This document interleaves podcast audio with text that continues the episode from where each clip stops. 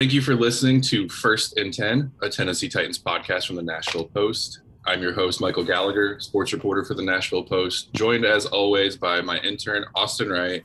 And our special guest today is Luke Worsham. He is the Tennessee Titans reporter for A to Z Sports. Guys, thanks for joining me.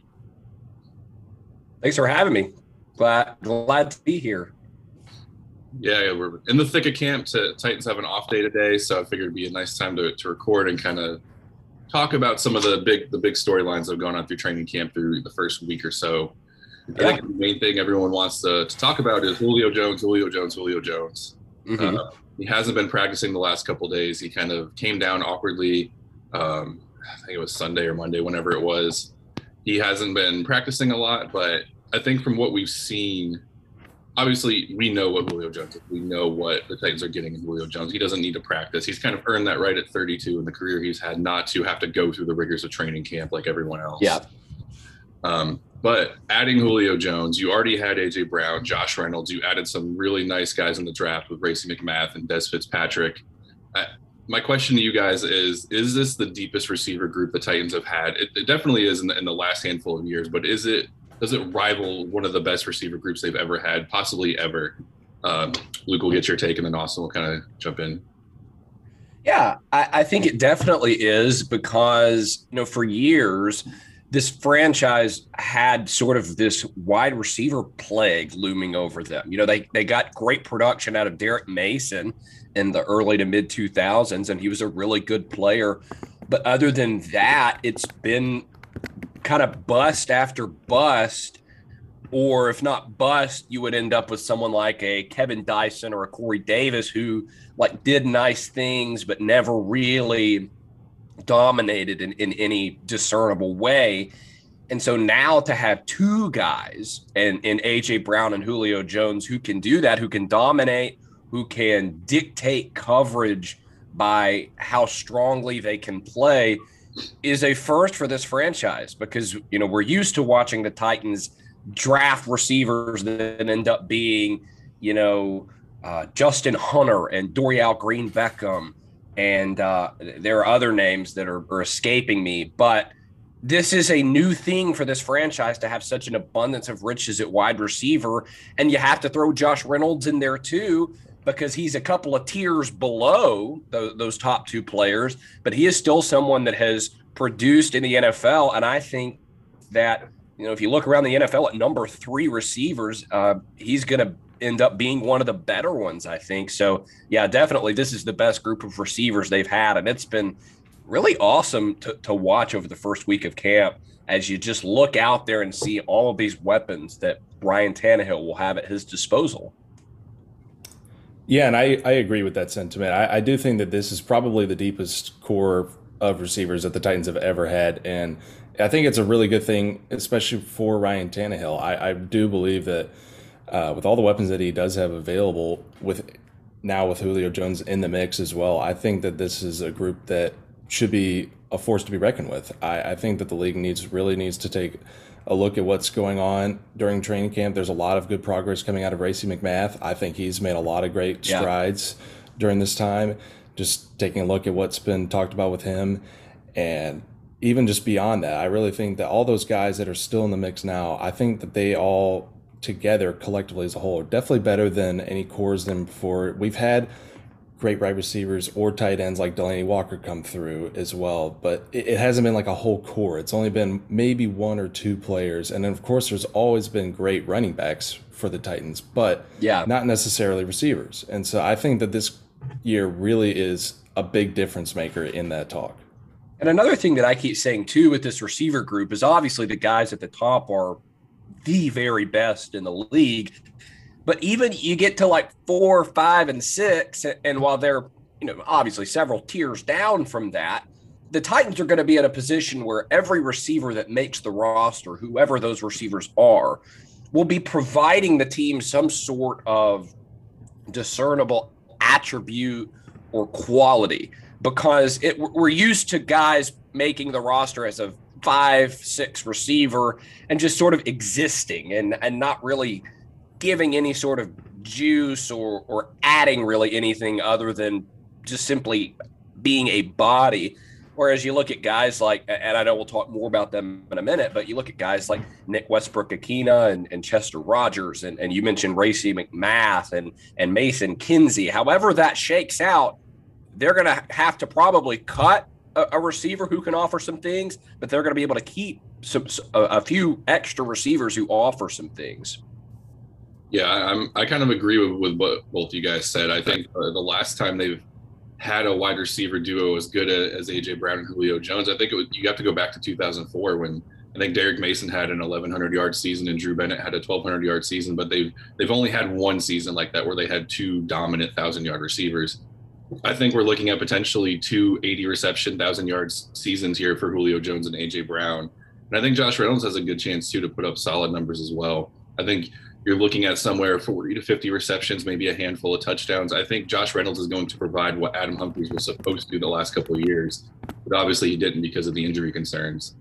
And that's not even talking about what guys like Dez Fitzpatrick, Nick Westbrook-Ikhine, Racey McMath all bring to the table. They bring a different skill set and different attributes outside of what AJ Brown and Julio Jones offer. And it's going to be really hard to double team any of these receivers because if you double team one, they have two, three, four guys in the in the pipe that can come out and, and really play. So I do think they are set up really well this year to potentially have the, the best collective year for their receiving core that maybe they've ever had as, as a franchise. And kind of going with that, talking about just just AJ Brown, we we all before Julio Jones came here, we all kind of expected AJ Brown to take that next ascension up to to the top five receiver in the NFL. He was on the trajectory already already heading there. I think adding Julio Jones is going to make AJ Brown a better receiver. And Kayla Anderson said it a couple weeks ago when we had her on. AJ Brown is playing with, with Julio Jones, who was his idol. That's going to motivate him to be better than he was to, to, to kind of to work that in there. And I think that when you have two receivers like that, it, it's not really a competition. It's just they want to make each other better. And I think we're going to see a lot of that. So how how good do you guys think AJ Brown is going to be this year with Julio Jones on the opposite side? Well, I think AJ Brown would be better even without Julio Jones because AJ Brown is in terms of skill set a better player right now than he was at the end of the 2020 season. You start with the health because we come to find out after the 2020 season ends that he needed double knee surgery, right? And so the whole season he's playing on bum knees and and barely making it around out there. So you take the health factor, the fact that he's now fully healthy, he's had the surgeries, he's starting fresh, but he's also trimmed down a little bit and you could notice that. He he he admitted that in a press conference but you didn't even have to ask him about it. You could just tell looking at him that he looked leaner and better. And aj's a big dude and i remember watching him in rookie mini camp thinking is this guy going to be able to get open? I mean he was just so big and thick. He was like a big tree walking around. And he's trimmed down a little bit. He's a little slimmer and so he moves a little bit better but he still has that big frame and he's looked incredible in practice. And I know you can only take so much stock in practice, but this is a Pro Bowl guy who has improved his quickness. He's improved his change of direction after it was already good. And then you add Julio Jones to that mix, the fact that no one's going to be able to double cover him. Because if you double cover A.J. Brown, you have one less guy to cover the future Hall of Famer on the other side. I think A.J. Brown is going to take a major step forward in 2021. And there are steps forward for him to take. Look, AJ Brown's a phenomenal player, but the last two years, and, and part of this is because they run the ball so much, he, he's just kind of barely gotten to that thousand yard threshold. He, I know he missed a couple of games in 2020, but the next step for AJ Brown is to be that week in, week out guy who dominates. And I really think he can get there th- this year based on what I've seen. He looks fantastic.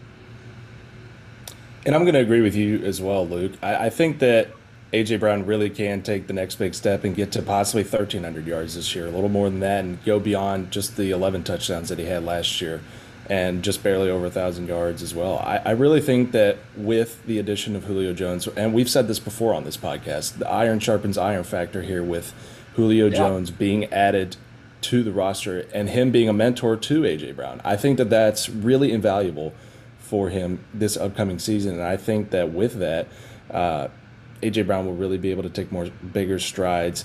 uh, to becoming a better receiver for the Titans. And as well, he also had a few injuries that he had to deal with last season. And this year, he'll be coming into it fully healthy, ready to go, just like he did his rookie year. And I think that because of that, it'll help him all the more. And he will be able to have a great year uh, overall for the Titans. And I really can see him going about 1,300 or more yards. Yeah, and I think if you just if you've seen some of the videos some of the guys have tweeted out for, from training camp, AJ Brown has just looked like a man among boys throughout the first week. He's yeah. he was injured last year, so we didn't really get to see him. And that's just crazy to think about. He was playing on two bum knees, and he still had a thousand yards, eleven touchdowns, seventy reception season, and he was even better than he was his rookie year when we we assumed he was healthy for for most of that year. Um, during training camp, I mean, he's just he's making he made a one-handed catch on day one that was really impressive. He had two touchdowns on the second day. One of those he, he went up and he split Janoris Jenkins and Amani Hooker in the end zone. He had three more scores on, on, on the fourth day of training camp. He's just truly been dominant going up against the Titan defensive backs. And I think having I think you guys are right. Having Julio Jones on the outside, he's going to benefit from not being double teamed as much because no one in the right mind is going to double team. No one's going to leave Julio Jones wide open down the field. That that's just not a good idea. Josh Reynolds, you know, coming out of the slot too. It's like I said, you can't double team any of these guys because they have so many guys that can burn you. And I think kind of talking about, we know who one one through three is. It's going to be AJ Brown, Julio Jones, Josh Reynolds. But guys, four through six, we assume that the Titans aren't going to carry any more than six receivers on the roster with the expanded um, expanded rosters that you can have for the practice squad. They'll, they'll probably see a couple guys on there. But you you have Nick Westbrook-Ikhine, Cam Batson, Dez Fitzpatrick, Chester Rogers, Marcus Johnson, Fred Brown, Mason Kinsey, Racey McMath, Cody Hollister, and Kalijah Lip- Lipscomb. So much talent in that group. And like you said, Luke, it's sad that most of those guys, a lot of them are going to get cut just as a byproduct of, of a numbers game. But I, my gut says four through six, you're looking at some combination of Nick Westbrook-Ikhine, Cam Batson, and Dez Fitzpatrick. And I think Racey McMath will be on the roster more as a special teams player, just because of the speed that he has, and I think he will get a chance to kind of work into the fold as a receiver, and which which is kind of sad because Chester Rogers and Marcus Johnson have both been looked really good during training camp.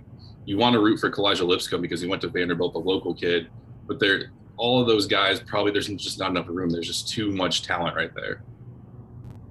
Yeah, in my eyes, four and five are pretty set in stone, barring some sort of drastic development. Uh, that would be Dez Fitzpatrick. You don't cut someone that you spend a, a fourth round pick on. And then uh, Racey McMath, I think, is also set in stone. Mike Vrabel said that they are anticipating him to have a major role on special teams. And Mike Vrabel is not really someone who makes bold declarations like that. And so when he does, you have to take a lot of stock in it. And you don't you don't say that about someone that you're going to turn around and cut in a few weeks. So, like you said, for special teams and then hopefully eventually some offensive contributions, I think Racey McMath is locked in as number five. And so then you look at that sixth spot, and and if I had you know gun to my head right now and had to tell you who it's going to be, I would easily say Chester Rogers. And and here's why I would say that it's not that he's a better wide receiver than Nick Westbrook-Ikhine, but he returns punts. And you look at this roster, and they don't have anybody that returns punts. Because the past few years, it's been some combo of Adoree Jackson, Adam Humphries, Kalif Raymond. Well, none of those three guys are on the team anymore. And the Titans don't really have a running back that can return punts. They've, they've tried Darrynton Evans and Brian Hill back there some in practice, but I, that doesn't strike me as a legitimate competition with, with the two of them. I think it's going to be returning punts, someone of the trio of Batson, Kinsey, and Rogers – and of those three, I think Rogers gives you the most on offense. He's a good slot player. I, I talked to DeShone Kizer after practice a couple of days ago, and and and he talked a lot about how Rogers is a really reliable player in the slot, and and that you know he liked working with Rogers last year because Rogers spent basically the whole year on the Titans practice squad as he rehabbed an injury, and he's looked good in practice. You know, whatever stock you want to take in that uh, with with really all three quarterbacks. He's played, you know, first team, second team, and third team, uh, and and so I think that punt return ability, because they so desperately need that, puts him ahead of the other guys. And it's not like Chester Rogers is going to be, you know, Devin Hester or Josh Cribbs or anything like that. But what he does give you is reliability and experience because he returned a ton of punts in Indianapolis and he has kickoff return experience. You can put him back there as well. He's reliable. He's not going to do something stupid where the ball ends up on the ground. And so, for those reasons, right now, I think Chester Rogers is your six. And then the question becomes do they keep a seventh? And yeah, I, I would have to agree on the fact that uh, Racey McMath has really been impressive during these training camp uh, practices. I, I, really like what I've seen out of him, and I, I, really think that he's making a lot of great strides. He's a big physical presence, and a lot of people have noted that going into these practices. I think that he'll be a great addition to the Titans roster, and I can see him uh, making a big impact, uh, being there in a in a four slot for sure, as well as uh, Dez Fitzpatrick. I think that he's been really good. He's a nice, fast receiver, fresh out of college. Uh, excuse me, coming from Louisville, and I really think that he could make a lot of great strides as well on the team, and has really been making a big impact. Although he did have a bit of a scary play with uh, Brady Breeze just uh, in practice the other day, but uh, that, that, issue obviously was getting resolved by Mike Vrabel. He was not happy about that uh, in the press conference later in that day, but I, I think that going past that, he'll be able to get over that injury or that hit necessarily, I should say. And I think that he'll be a good slot as well for the Titans. And I think, like you said, Luke, uh, Marcus Johnson, I think that he could be uh, really good fit for the Titans as well, just for the fact that he has been playing in the AFC South. He knows what's going on in this division, as well as uh, his overall stats. They may not be impressive necessarily, but he is a workhorse. He'll do whatever is necessary, and I think that he could fit in whatever's uh, that Mike Vrabel sees fit there as well. I think kind of talking about just how how many options the Titans have at receiver. I think that that's ultimately what you want as a head coach is you want you want options. You don't want to be like, okay, we have to go with, with, with this guy over here because we don't have any other choice. Now they can pick and choose. They could pick Dez Fitzpatrick because of his height and, and, how physical he is. They can pick maybe someone like Chester Rogers who has experience returning punts. They can pick someone like Racey McMath who can just outrun everybody. Um, but with all those weapons that Ryan Tannehill we're expecting him to have this year, is this the year that he finally becomes a no doubt top 10 quarterback given the weapons that he has? And I feel I feel stupid even asking this question because in my mind he already is a top 10 quarterback. The numbers prove that. Since he took over as a Titans starter, he has a better quarterback rating, more total touchdowns, and a higher completion percentage than Patrick Mahomes. I, that's pretty good. That's a pretty good bar to pass if you're a starting quarterback in the NFL. And I feel like he doesn't he doesn't get a lot of love, especially from ESPN, because they just love to bash Ryan Tannehill for whatever reason. But I think the thing to keep in mind is to Todd Downing is taking over as the offensive coordinator, and everywhere he's gone, he has made the quarterbacks there better. Matthew Stafford, Kyle Orton, Derek Carr, and I think he'll do the same with Ryan Tannehill we all know that he kind of Todd Downing kind of favors the pass a little bit more than the run than Arthur Smith did, and I think you'll kind of see that come out this year. I think we, we could be looking at a potential 4,500 yard, 40 touchdown type of season for Tannehill. If you look at his best year in Miami, it came when he had nearly 400 passing attempts. So I think if Todd Downing kind of goes, obviously you expect with Derrick Henry to run the ball more than you pass it. But I think if you see an increase in how much they are passing, I think Ryan Tannehill kind of flourishes there it's, it's kind of like with, with the Predators with Pekka Rinne. He said that he got better the more shots he faced. I think the more pass attempts Ryan Tannehill gets, the better he's going to play. What are your guys' thoughts? So the question is really because, like you said, I think Ryan Tannehill is already a top 10 quarterback. The question is, will he get recognized around the yeah. league as a top 10 quarterback, right? And I think the answer to that's no, because if you have it now, I don't know what he's going to be able to do to get you there. Because here's the thing: if he goes off this year, he's he's gone off before, but but if he goes off this year and has a great season, here's what you're going to hear: Yeah, but anyone would do that with Julio Jones. Anyone would do that if they had AJ Brown, Julio Jones, and Derrick Henry. So I mean, you know, it's it's it's Ryan Tannehill. He sucked in Miami. You know, yeah, that's what you're going to hear right after the season. I, I think there's no hope for the national narrative on Ryan Tannehill and to quote AJ Brown from the other day, it's stupid. You know, AJ Brown was asked about this whole, well, Ryan Tannehill is just the guy who hands off to Derrick Henry. And AJ said, well, Derrick doesn't get it every play. Like, it's, it's stupid. But no, people are going to have their narratives. People are going to want to knock down Ryan Tannehill. I don't I don't really get it. Um, because and, and Paul Kuharsky, one thing he keeps bringing up, you know, as, as we chat among media members and, and have these press conferences, is he's like, you know, everyone keeps saying, well, you know, he only succeeds because of the talent around him. It's like, so why are we punishing him for the fact that he has a good general manager? Like, th- th- any sense at all? Patrick Mahomes has a ton of weapons. Do we look at him and say, well, Patrick Mahomes is only good because he's throwing to Travis Kelce and Tyreek Hill? No, no one has ever said that. And, and, yet we apply that logic to Ryan Tannehill. So no, that, that the narrative's not going to change. I don't think. I, I, unfortunately will have to agree that the narrative may not necessarily change, and especially with ESPN just perpetuating that, not putting him in the top ten a couple weeks ago uh, among quarterbacks. I think that that needs to change. I think it will, and he will prove to be a top ten quarterback, but it probably won't come up too much. Uh, among media members necessarily that he will become a uh, top 10 quarterback.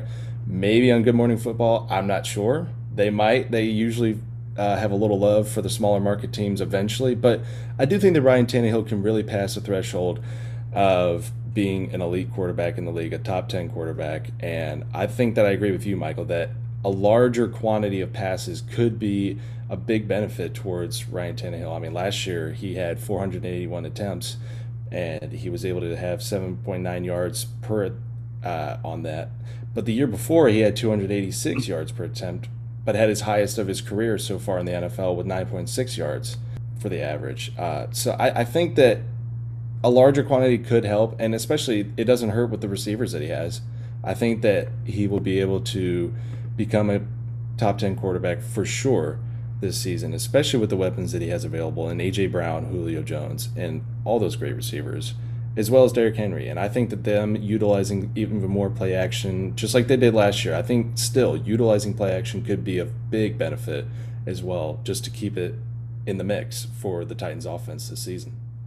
I, I want to say this too, Austin. You, you brought up the point about more passing volume.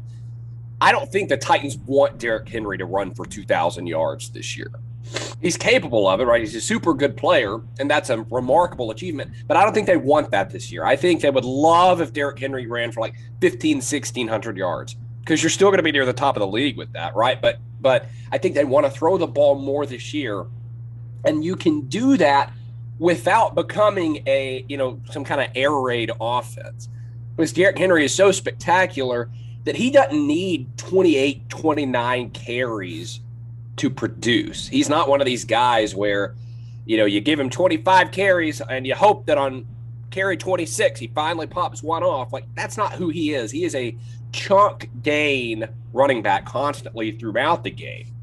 And so I think they they want to give more volume to the passing game this year with their weapons, but still rely extremely heavily on Derrick Henry because there's a long way to go down from the amount of volume he got to, to get to 2,000 yards in 2020.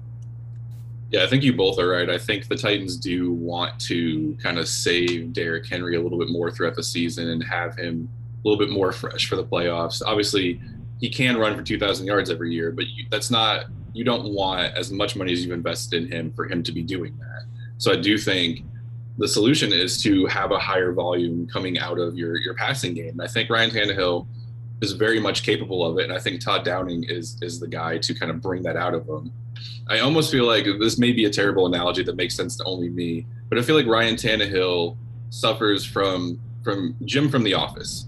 He's a great actor. I love John Krasinski. No matter what I see him in, whether he's in a quiet place or any action movie or whatever, I'm that's Jim from The Office. And I think Ryan Tannehill is the same way. No matter what he does, he could go out and throw 6,000 yards, 50 touchdowns, he's always going to be labeled as Ryan Tannehill from Miami. That was terrible for so many years because he had a bad supporting cast there. And I, I, I think you're right, Luke. I think he, no matter what he does, he's not going to get that recognition because, like you said, right now he is a top 10 quarterback. The numbers don't lie, stats don't lie. The numbers say he's a top 10 quarterback, and for whatever reason, no one likes to give him his his fair due. And AJ Brown has ab- absolutely had had a, a right to go off. Like, why is this even a question that we're talking about? But I digress moving into the next topic, it, it feels like we've been talking about this for a decade now. The Titans kicking situation has not gotten any better.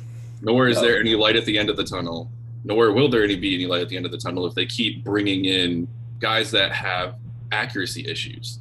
Tucker McCann, I guess you can say he he beat out Blake Blake Haubeil, but they were both not very good. Tucker McCann, no question, he has a strong leg. The problem is his accuracy. He's really struggled with some easy kicks in training camp. I think, for instance, he missed a 40 yarder on the second day.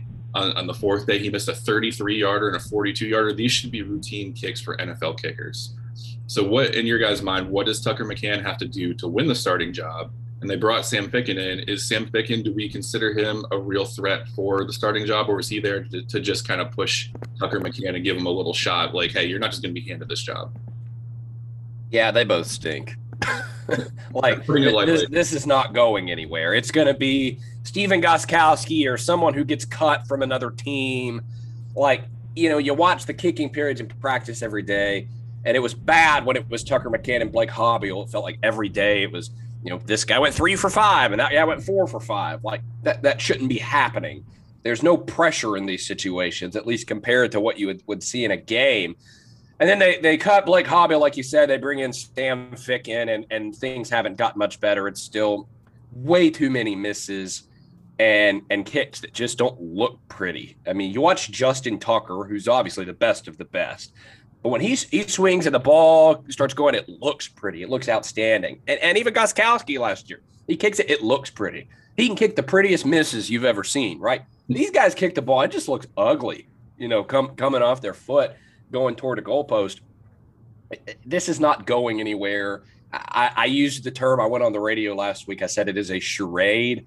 And that's what it is because the winner of this so called competition is going to be someone that's not in the building. I would think Stephen Gostkowski is kicking for this team in 2021, but it could be someone else. You know, the, the, the Buccaneers have invested a lot in a, uh, a, a, a kicker who's a rookie. I can't remember if they drafted him or if he was an undrafted guy. Uh, but that could lead to Ryan Succop getting cut. And then maybe you see a reunion there after the good season that he had in, in 2020. Or, or similar situation somewhere else across the league where a veteran gets cut in favor of the young guy and you, you can bring in a steady veteran. But it, it's going to be something like that. It's not going to be one of these guys they have here now. Yeah, I, I would like to believe that they would bring in somebody else for the Titans eventually because, yeah, the work that's been put in by Tucker McCann and Sam Ficken, it's been mediocre at best, I guess I would have to say. And it's been noted, like whenever uh, Tucker McCann, whenever when he went up to kick a few of these uh, field goals from even from mid range, like 33 or 40, 40 yards out, um, they were pretty much line drives, like you said, Luke. They weren't necessarily pretty kicks. They they got there, but they weren't necessarily that good. And I, I don't know that they, these guys will have sustained success this season for the Titans, and I'm not sure that they should keep them around. But if they have to, I think they should at least keep um, Tucker McCann. I believe that he would be the better option than Sam Ficken, but it, it really isn't by much of a large margin. And Tucker McCann just on Tuesday, he was perfect from for all six of his attempts, uh, but I mean, they weren't necessarily the best. And then just yesterday for him, he missed a uh, 44 uh, yarder, and I- am not really sure what else to say about him other than that. I mean, there's just small little critiques that I guess you can make about the kickers. Um, you can't ex- necessarily expect like a Stephen Gostkowski amazing year year after year and him to come back and just do that again for the Titan or to do that with the Titans. But I, I just don't know that they will have a solid solution at kicker. Maybe ever. Who knows? they necessarily haven't. And it's very clear that Mike Vrabel is tired of answering questions about a kicker. I mean, he hired James Wilhoit, a Hendersonville native, by the way, to kind of, he didn't officially say what his title was, but we pretty much got the gist that he's going to be the kicking coach. He's going to be responsible for working with the kickers and the punters. And he was even asked, like, what is he going to do? And he's like, he's the guy I'm going to bitch to when we miss him. Vrabel even he expects to miss them. He's telling you when we miss them, not if we miss them, when we miss them. So I, I just I think it, it's very hopeless right now. Who knows what's going to happen? I, like you said, Luke, I don't think it's going to be either of these guys. We had David Boclair on a couple weeks ago, and he said the same thing. He thinks Stephen Gostkowski is going to be the kicker for this team, and honestly, I don't see any reason why they shouldn't go. He was so bad last year, but down the stretch, I think he made like 10 or 11 in a row and started to kind of find his footing. I do think that if they bring him back, it wouldn't be the worst thing in the world because your alternative is Tucker McCann, who's hitting three out of every five, and Sam Ficken, who has kind of been a journeyman, not really stuck with any of the teams he's been with. So I think kind of moving into the next topic, this will be, we'll wrap it up with hopefully be a little bit more, I don't know. I feel like the last topic was kind of a downer. This one is as well. Dillon Radunz, who he looks the part of a starting right tackle. He looks like the guy you want protecting the right side of your of, or your quarterback. He's shown flashes, but he's also he's also had some boneheaded plays as well. And Mike Vrabel said the other day, I wrote a story about it this morning. He said that Radunz has the talent, but he needs to be better. And his run blocking skills are, are really good. His pass protection is where he needs help because North Dakota State they didn't really play a lot of football last year he only had like 200 and something true pass protection downs.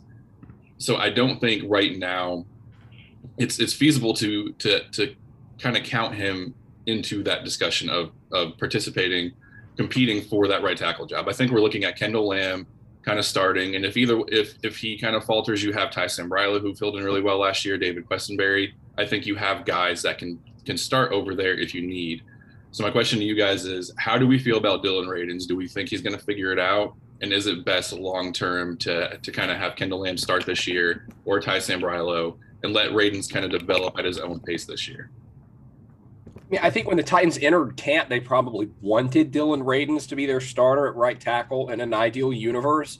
But like you said, we've been far from that ideal universe. He has not looked good at all. I mean, you can look over there and he's constantly getting beat by these you know, second and third team guys that he's going against. I've yet to see him play with Ryan Tannehill, um, and, and, he's moving around, and it's just it's not a good a good look for him. It doesn't look too promising in terms of starting right away. Now, now his career is going to be long, and this is not the time to sound the whistle on him being a bust. I think eventually he will be able to develop into a, a fine right tackle, but it's not right now, and I don't think be season opener. I think you're looking at uh, Kendall Lamm. I think you're looking at David Quessenberry and Ty Sambrailo.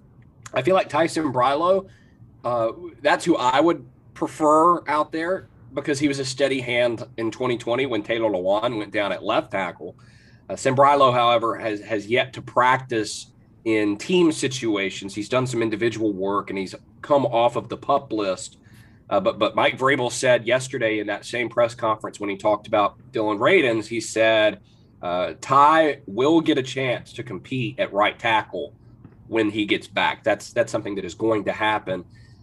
And so I think it's going to be one of those other three guys. David Quessenberry would scare me there. I know he did some good things in 2020 at left tackle, but there's just not a whole lot there. I don't think. I think he's a backup player. He's not someone you want starting a lot. Uh, it will probably be Lamm or Sambrailo. And as for who the leader in in that clubhouse is, I'm not really sure. Uh, Lamm's been playing a lot of left tackle in practice because Lewan has not done team stuff with with Quessenberry at right, and so I, I can't really pinpoint what they're thinking or what's going on there. Uh, but I can tell you just from watching the play that it's not going to be Dillon Radunz. It's going to be one of these other guys. And we'll find out sooner or later who that's going to be. Yeah, I, I, would have liked to have thought that Dillon Radunz would be the guy to solidify that O line and right tackle. And I, and I mentioned that really in one of our first podcasts here uh, that I thought that he might be an outstanding player for the Titans, especially why they drafted him so high. Uh, but yeah, it's so far in the training camp, he hasn't necessarily crossed that threshold of becoming the guy, and he has been struggling, as y'all have mentioned. Um, I, I don't think that he would be necessarily the fit for the 17 game season. I, maybe he will find a way to improve here in the training camp and possibly a little bit in the preseason games, but I'm not sure I've seen enough of that from him so far. So I do think that uh, Kendall Lamm would be a good solution for the Titans as a replacement there to make him a more steady hand in the right tackle position. I, I think that he was he has been overall as an NFL player a really good solution for uh, whenever he played for the Browns. I think that he was uh, a great solution for them, and I think that with that, he could be a better spot than Dillon Radunz, but I think that he just has a little bit more room to improve and still has some uh, fundamentals that he has to take care of here before the season starts. Yeah, I think you both are right on the money. I think the talent is there. Obviously, the Titans believe so too, or they wouldn't have used their second round pick on him.